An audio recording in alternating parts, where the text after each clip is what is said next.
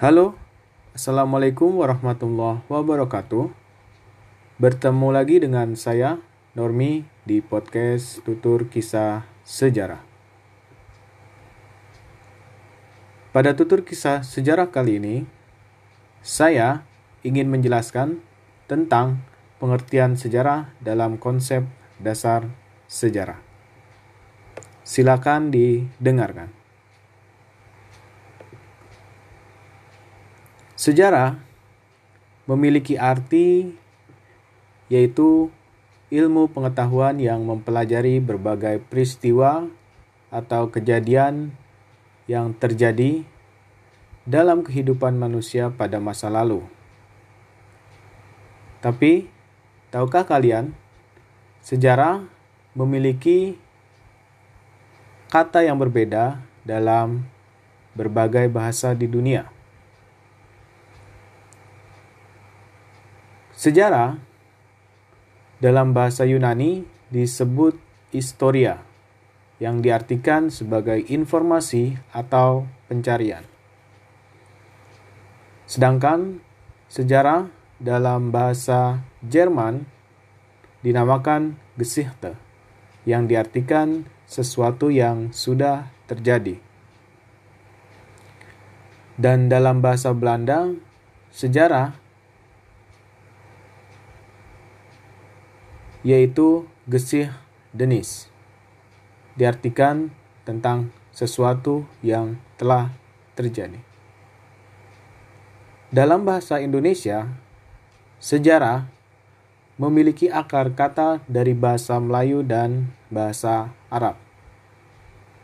Dalam bahasa Arab, sejarah dinamakan syajarotun yang diartikan sebagai pohon. Pohon di sini merujuk pada silsilah keluarga raja atau dinasti pada masa lalu. Sajaraton ini kemudian diserap dalam bahasa Melayu yang menjadi syajarah. Dan kemudian bahasa tersebut diserap oleh bahasa Indonesia menjadi sejarah. Selain dalam berbagai bahasa di belahan dunia, dalam Kamus Besar Bahasa Indonesia, sejarah didefinisikan menjadi tiga bagian. Yang pertama, sejarah diartikan sebagai asal-usul, keturunan, atau silsilah. Kemudian, yang kedua, sejarah diartikan sebagai sebuah kejadian atau peristiwa yang benar-benar terjadi pada masa lampau. Sedangkan yang ketiga, sejarah didefinisikan menurut Kamus Besar Bahasa Indonesia, yaitu pengetahuan atau uraian tentang kejadian atau peristiwa yang benar-benar terjadi pada masa lampau. Jadi, cukup banyak ya pengertian sejarah. Tetapi Tunggu dulu. Masih ada pengertian sejarah dari beberapa tokoh-tokoh ahli dalam ilmu sejarah. Yang pertama, tokoh yang bernama Herodotus yang merupakan bapak sejarah. Herodotus mengartikan sejarah bukan sebagai suatu ilmu yang berkembang dan bergerak lurus ke depan, dengan tujuan pasti, melainkan melingkar yang tinggi rendahnya disebabkan oleh keadaan manusia.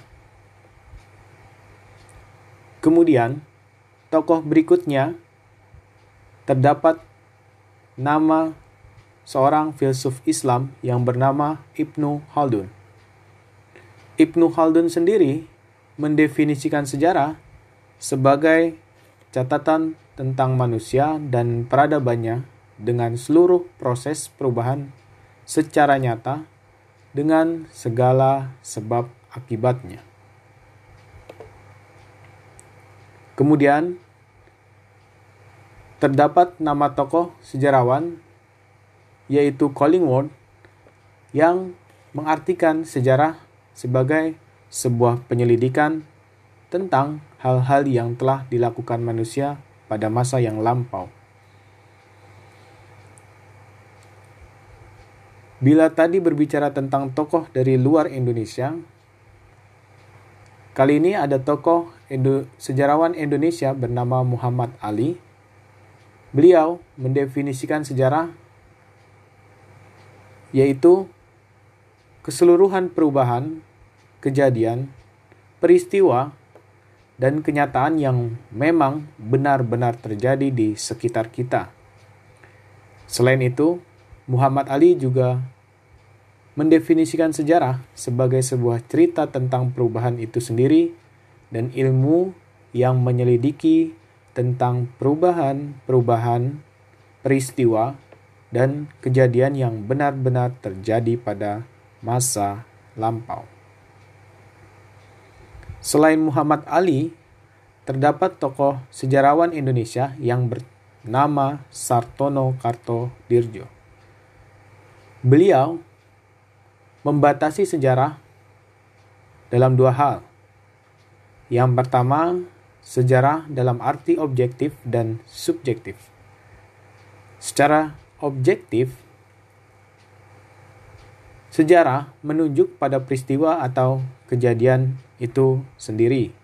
Sedangkan secara subjektif, sejarah yang selalu ditulis oleh sejarawan. Kemudian tokoh yang terakhir